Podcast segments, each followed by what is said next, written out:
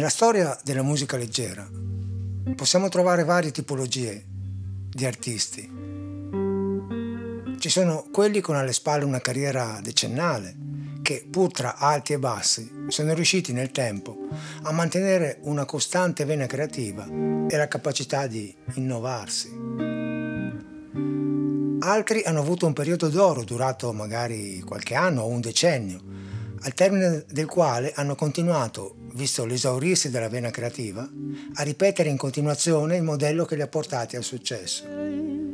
Alcuni di questi sono rimasti poi disperatamente ancorati al passato, finendo per riproporre in continuazione cliché ormai anacronistici.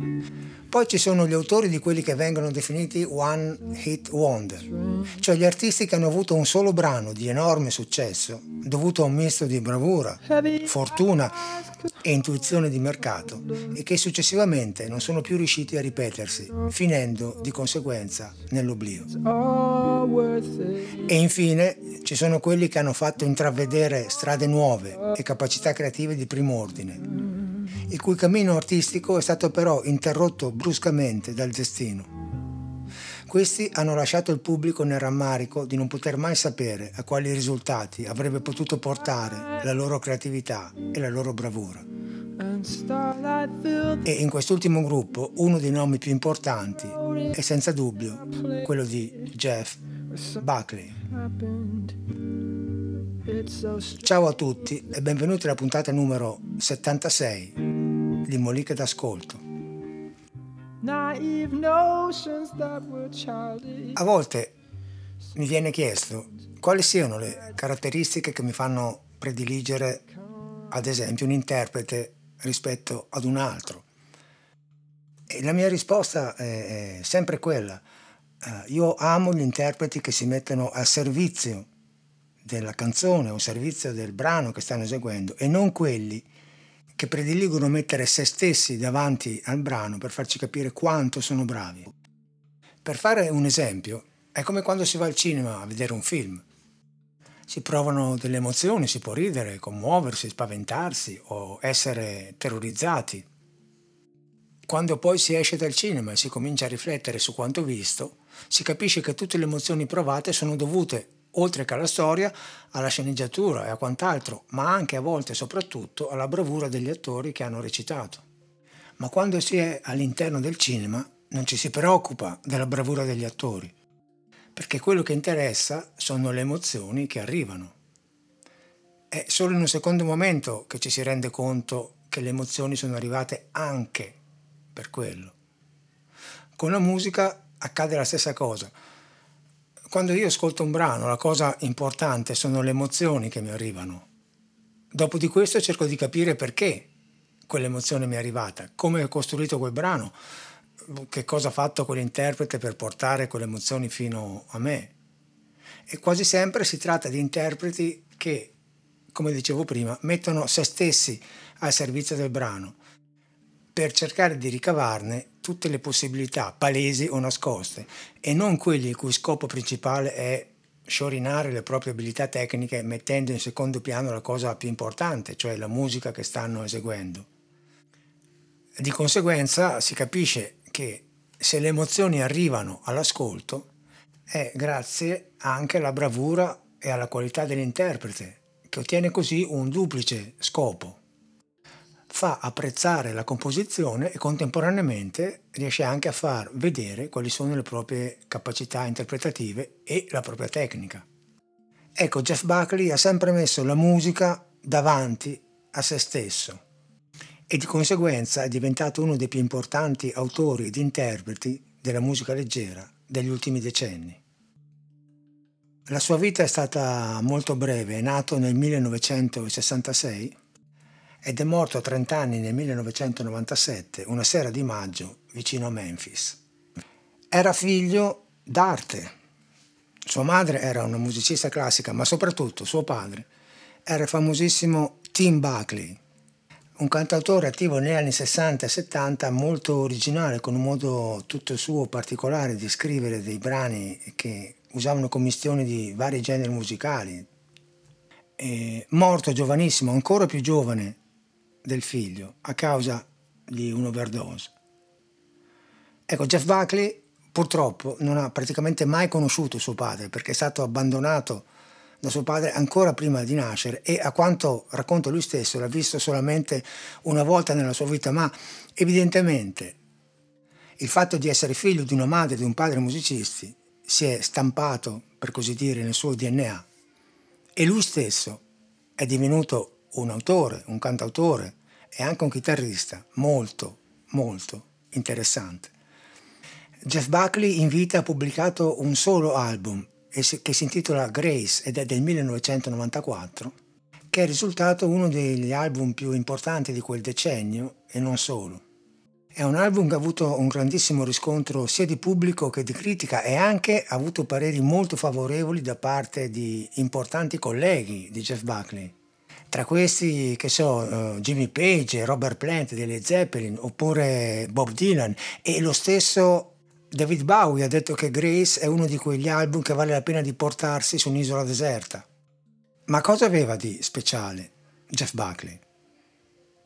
Intanto era, rispetto a molti altri cantautori, un chitarrista niente male, perché aveva fatto un percorso di studi abbastanza approfondito, aveva frequentato il famoso GIT, cioè il Guitar Institute of Technology di Los Angeles, e prima di arrivare al successo aveva fatto anche una gavetta molto importante, esibendosi spesso da solo nei locali, accompagnandosi solo con la chitarra.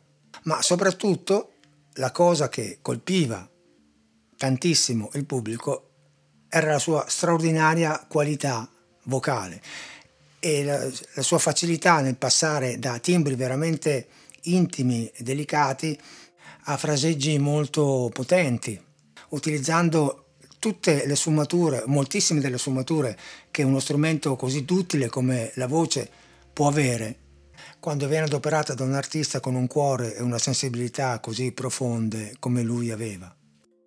E ironia della sorte, la sua carriera decollò quando all'inizio degli anni 90 venne invitato a partecipare ad un concerto per onorare la memoria di suo padre, Tim Buckley. E venne invitato perché lui praticamente era uno sconosciuto, e alcuni degli organizzatori scoprirono che era il figlio di Tim Buckley e che anche lui cantava, e lo invitarono per quello. E lui ci andò e la sua esibizione ebbe grande risonanza.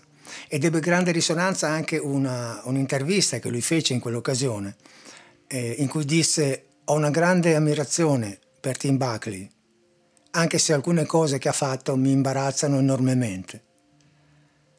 Ma le cose che ha fatto, alcune erano grandi e lo resteranno, ma questo è quanto. Lo rispetto come si rispetta un collega, un artista, perché realmente non è mai stato mio padre».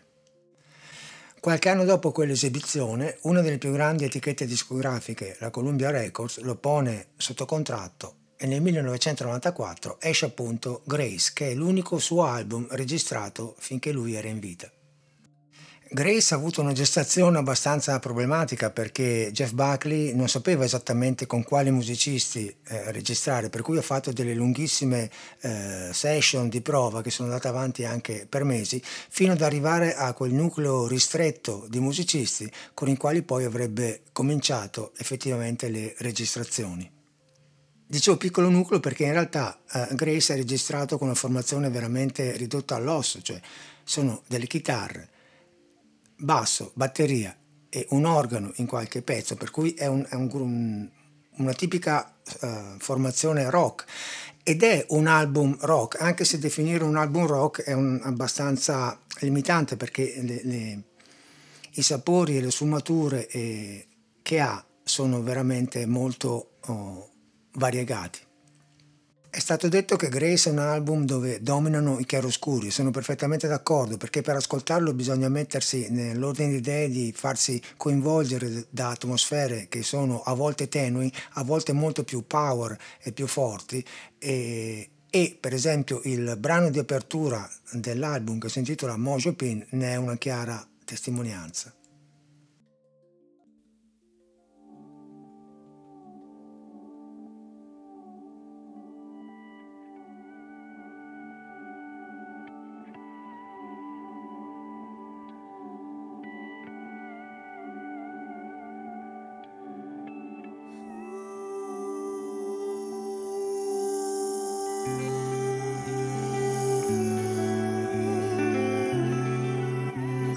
scritto a proposito di Chiaroscuro. Pensate che questo è il primo brano dell'album di esordio di un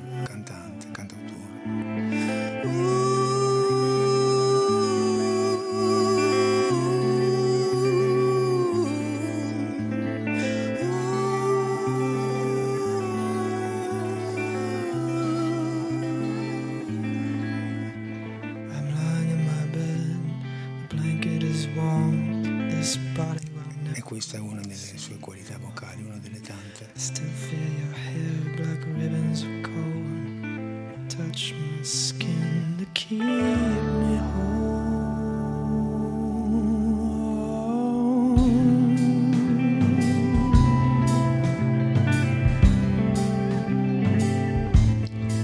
Questa atmosfera che cresce un po' alla volta.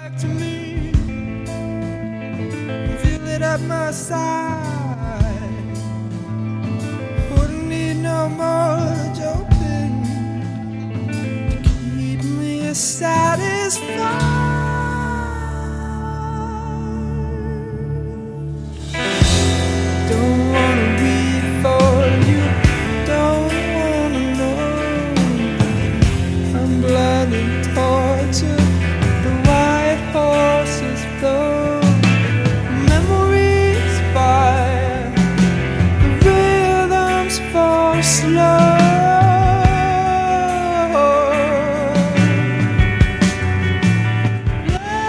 Ecco, già questo inizio ci permette di capire quali saranno alcuni elementi fondamentali di questo disco. Sentite questi cambiamenti repentini di dinamica e di espressione, di intensità. È un utilizzo della musica in senso drammaturgico, cioè la musica non è semplicemente una base di supporto alla melodia vocale, ma fornisce essa stessa degli elementi importanti dal punto di vista della narrazione. E questo sarà un elemento estremamente importante poi del brano che analizzeremo più nel dettaglio. Ecco, la title track dell'album, cioè Grace, è un brano abbastanza diverso, molto più power, molto più forte, ed è caratterizzato sia da un riff di chitarra molto importante e molto grintoso, e sia anche dall'utilizzo della voce in maniera, possiamo dire, molto più rock, con delle sonorità anche estremamente aggressive, che probabilmente lui ha mutuato da quello che era uno dei suoi gruppi preferiti e dei suoi cantanti preferiti, i Led Zeppelin, e soprattutto Robert Plant, la cui influenza in questo brano è abbastanza evidente. E questo è il finale di Grace.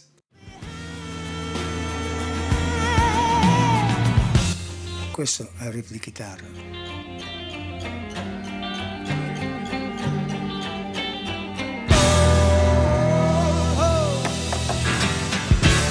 E dopo questa parte ritmica di chitarra esplode la vocalità di Jeff Buckley, uno dei suoi modi di cantare.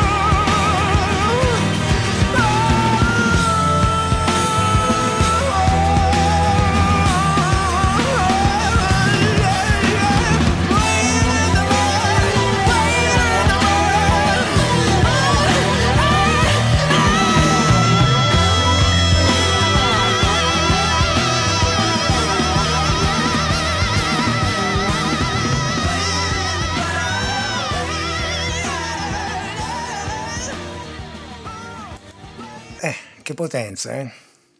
Ecco, in questi due brani avete potuto notare due colori della vocalità di Jeff Buckley, uno più intimo e più chiuso su se stesso e uno più aggressive ed estremamente potente, ma c'è tutta una tavolozza di colori che sta in mezzo a questi due estremi, possiamo dire. E questa tavolozza di colori viene utilizzata ampiamente in uno dei brani più importanti del disco, che in realtà è la cover di un pezzo famosissimo di Leonard Cohen intitolato Hallelujah, E questo è un brano che è stato fatto, inciso da tantissimi artisti molto importanti, e la versione che ne dà Jeff Buckley secondo me è una delle più significative. È solo voce e chitarra, e già dall'inizio con quel sospiro che lui fa e dall'intro di chitarra così particolare, dalla quale si deduce anche la sua preparazione armonica, perché gli accordi sono estremamente interessanti, si capisce quale sarà l'atmosfera generale del brano, che è molto tenue, molto delicata, ma con una fortissima personalità.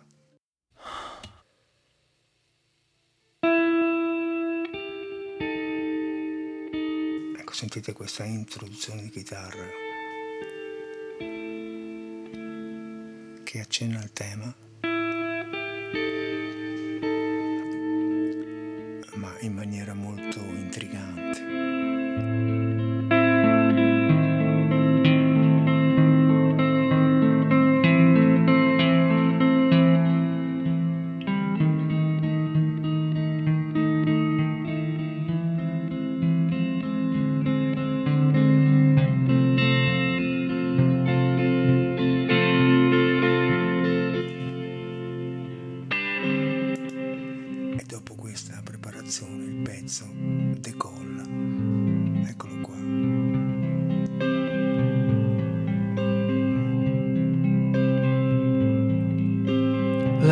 There was a secret chord that David played and it pleased the Lord, but you don't really care for music, do you? Well, it goes like this, the fourth, the fifth, the minor fall and the major lift, the baffled king composing hallelujah, hallelujah.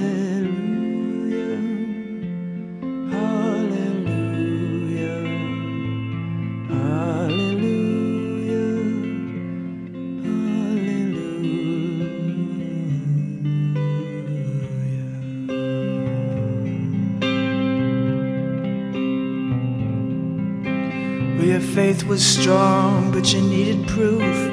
You saw her bathing on the roof, her beauty and the moonlight overthrew you. And she tied you to her kitchen chair, and she broke your throne, and she cut your hair, and from your lips she drew. Comunque vi invito caldamente ad ascoltare tutto il brano, perché proprio verso la fine di questa esecuzione abbiamo una perfetta dimostrazione dell'utilizzo della tecnica al servizio dell'espressività, perché Jeff Buckley tiene infatti due note vocalmente lunghissime, la prima quasi infinita, che rappresentano il suggello di tutta l'atmosfera del brano, ed è un momento estremamente toccante secondo me.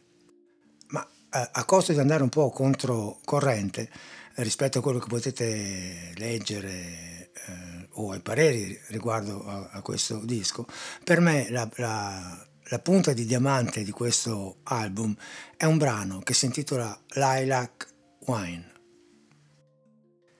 Lilac Wine è stata scritta da un compositore il cui nome è James Shelton negli anni 50 per una rivista musicale il cui titolo era Dance Me a Song. Questo ha fatto delle ripercussioni sulla struttura compositiva del brano, perché Lilac Wine non è, come la solita canzone, costituita dalla successione strofe, strofe e ritornello, ma in pratica è formato dalla ripetizione di due elementi, uno che potremmo quasi definire un recitativo e un'altra parte più melodica. E questa successione si ripete tre volte, l'ultima è leggermente diversa come durata. Assomiglia, passatemi il termine, quasi ad un'aria d'opera, e questo dà modo a Jeff Buckley di tirar fuori da questo brano tutta la potenzialità a volte inespressa che magari ad un interprete meno attento potrebbe passare inosservata. Ma partiamo dal testo. Intanto la canzone ha un titolo quasi intraducibile, perché Lilac Wine sarebbe il vino aromatizzato al lillà, nel senso un vino fatto da vigne che si trovano vicino a dei campi di lillà. E questo titolo è uno dei numerosi esempi di quanto a volte la lingua inglese sia più concisa e più adatta ad esprimere in poche parole qualcosa che in italiano richiede un giro di parole molto più lungo. E questo vino è molto inebriante ed annebbia la mente del protagonista, che all'inizio così racconta: mi sono perso in una notte fredda ed umida e mi sono abbandonato in quella luce nebbiosa. Ero stato ipnotizzato da uno strano piacere sotto un albero di lillà. E ho fatto il vino dell'albero di lillà e ho messo il mio cuore nella ricetta. Mi fa vedere quello che voglio vedere ed essere ciò che voglio essere. Quando penso più di quanto voglio pensare o fare cose che non dovrei mai fare, bevo molto di più di quanto avrei dovuto bere, perché questo ti riporta indietro da me. Ecco, il brano comincia con un recitativo in minore che ti fa subito capire la potenza espressiva che la musica può avere anche nelle canzoni. I lost myself on a cool, damp night. I gave myself in that misty light. Sentite la libertà ritmica della voce che dilata e restringe il tempo come vuole, con un andamento tipico dei recitativi. Makes me see what I want to see and be what I want to be. Adesso c'è un accordo molto jazz che apre il pezzo. When I think more than I want to think, I do things I never should do. Ancora. I drink much more than I ought to drink, because it brings me back you.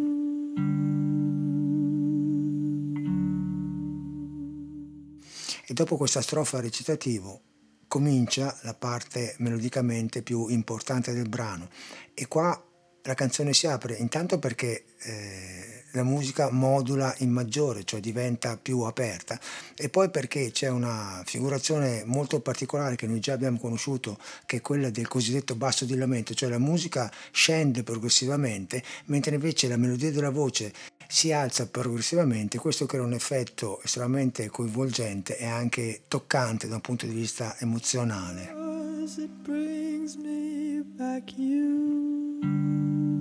Qua c'è una sospensione che poi risolve qua maggiore.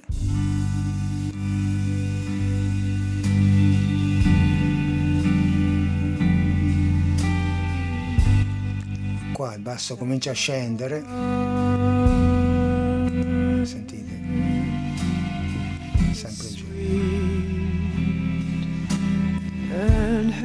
Mentre la melodia della voce sale. Like my love.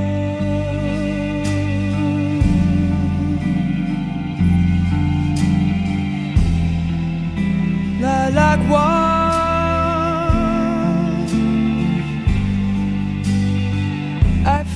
Ecco, in questo punto sembra qualcosa di angelico. Ascoltate.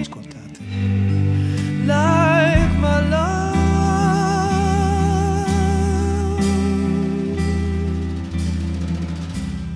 Qua il brano si ferma nuovamente e parte al secondo recitativo, e la carica drammatica cresce ulteriormente e la tensione cresce ulteriormente, anche se la musica si asciuga, e il testo così racconta: ascoltami, non posso vedere chiaramente, è lei che sta arrivando verso di me, vicino a me.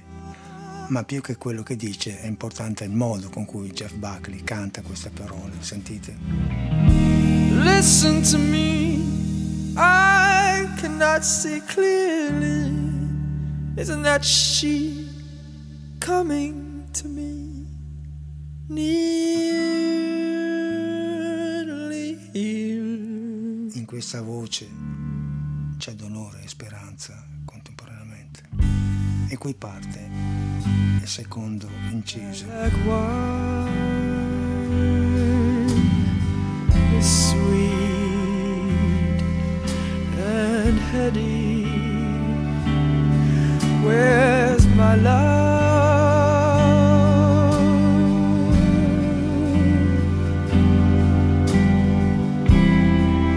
Fly. lilac wine.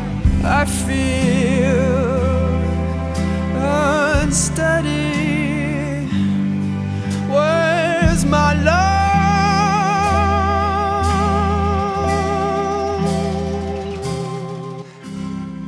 A questo punto comincia la parte finale del brano con l'ultimo recitativo, che è un po' più corto, e anche l'ultima ripresa melodica è un po' più corta, ma la cosa importantissima è come Jeff Buckley canta le ultime parole quando dice ascoltami perché tutto è così confuso, non è lei o forse sto solo impazzendo, e quando pronuncia la parola crazy la sua voce raggiunge veramente il massimo dell'espressività. Poi nell'ultimo, chiamiamolo ritornello, il brano si quasi racchiude su se stesso, sulla frase vino di Lilla, non mi sento pronto per il mio amore.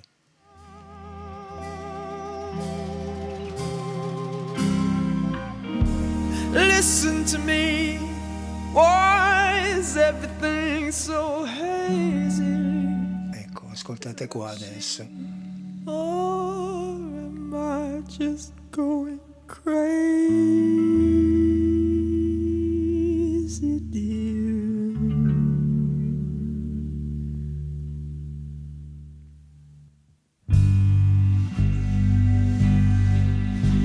Lilac wine. Non mi sento pronto. I feel I'm ready. Per il mio amore. Oh, my love. Feel already. Non mi sento pronto. Per il mio amore. Oh, my love.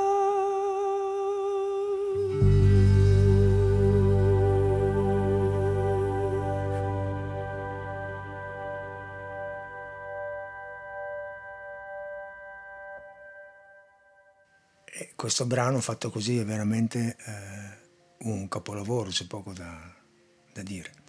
È un brano che è stato registrato, come dicevo, anche da altri interpreti. C'è una versione molto bella degli anni 60 di Nina Simone, che è una cantante, una pianista jazz veramente brava, e questa versione esalta l'anima, diciamo così, un po' più gospel, un po' più bluesy di questo brano, ma c'è da dire che secondo me la versione di Jeff Buckley è veramente il top. Magari mi sbaglio, sarà senza ombra di dubbio un parere personale, ma ogni tanto lasciatemi anche esprimere delle preferenze che come tali possono anche essere opinabili.